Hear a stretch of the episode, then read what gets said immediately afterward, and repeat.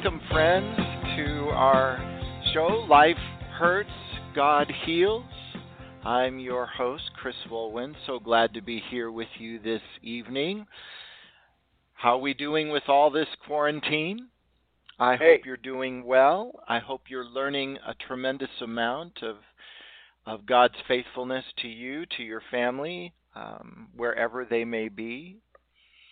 It is an interesting time, isn't it?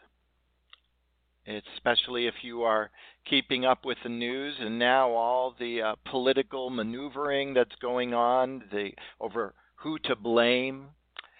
I don't think that will ever end, will it? I think we've grown, a, grown accustomed to this kind of of um, interaction between governments around the world. Nevertheless, we are here to think on, reflect upon uh, God's goodness and faithfulness to us, as well as to explore ways to grow in our relationship with God.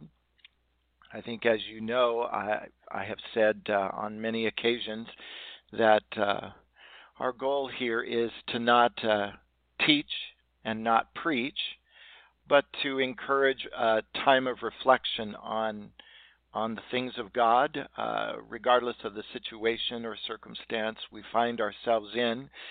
This is a show that uh, we are in our second season. The first season was with my co host, Kurt Flagel, who is on a sabbatical, and with my producer, Annie Keith, who is also on a mini sabbatical.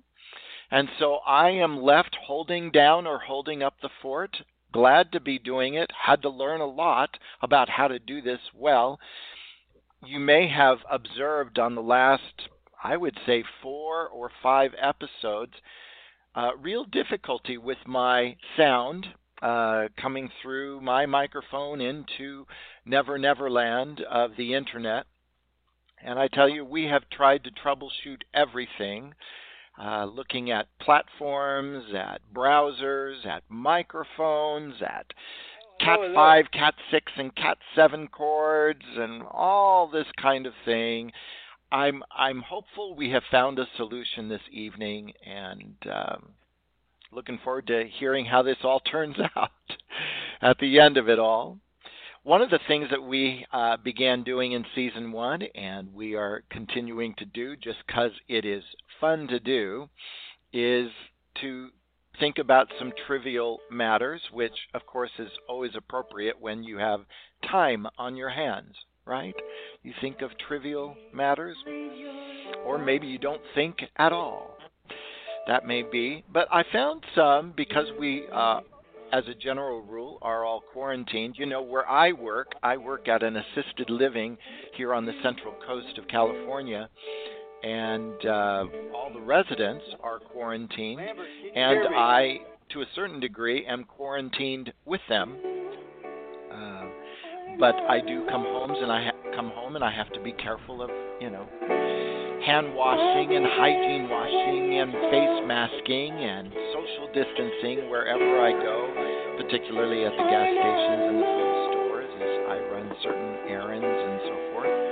Uh, I'm trusting the Lord. The Lord knows the days, the hours, the time that He has for me on this planet, and He knew it before I was born. And so I'm I'm at peace over much of this.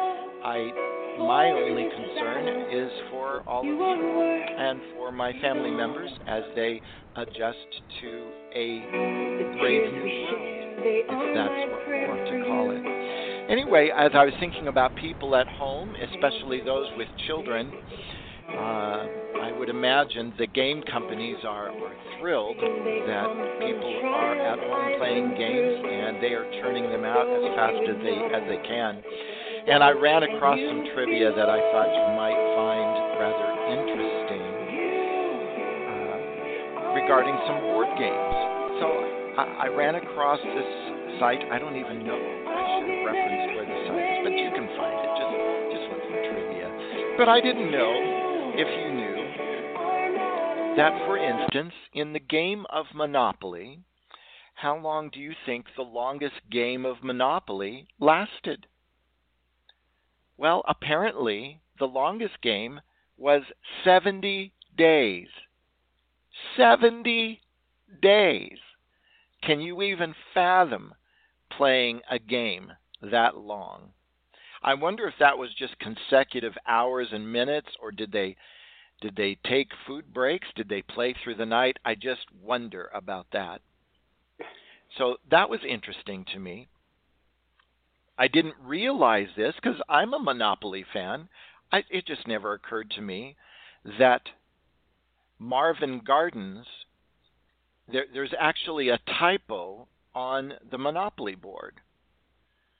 Marvin Gardens is real, but uh, it's supposed to be spelled M A R V E N, not M A R V I N. I had no idea. Uh, what's another interesting thing here? I didn't know this that if the bank, this is officially in the rules, if the bank runs out of money, you're required to print more or hand draw extra cash. Maybe I did know that. I don't know. My my memory fails me? me at that. Uh, let's see here. The most expensive Monopoly version of the game was valued at $2 million. It consisted of a 23 karat gold board and diamond studded dice.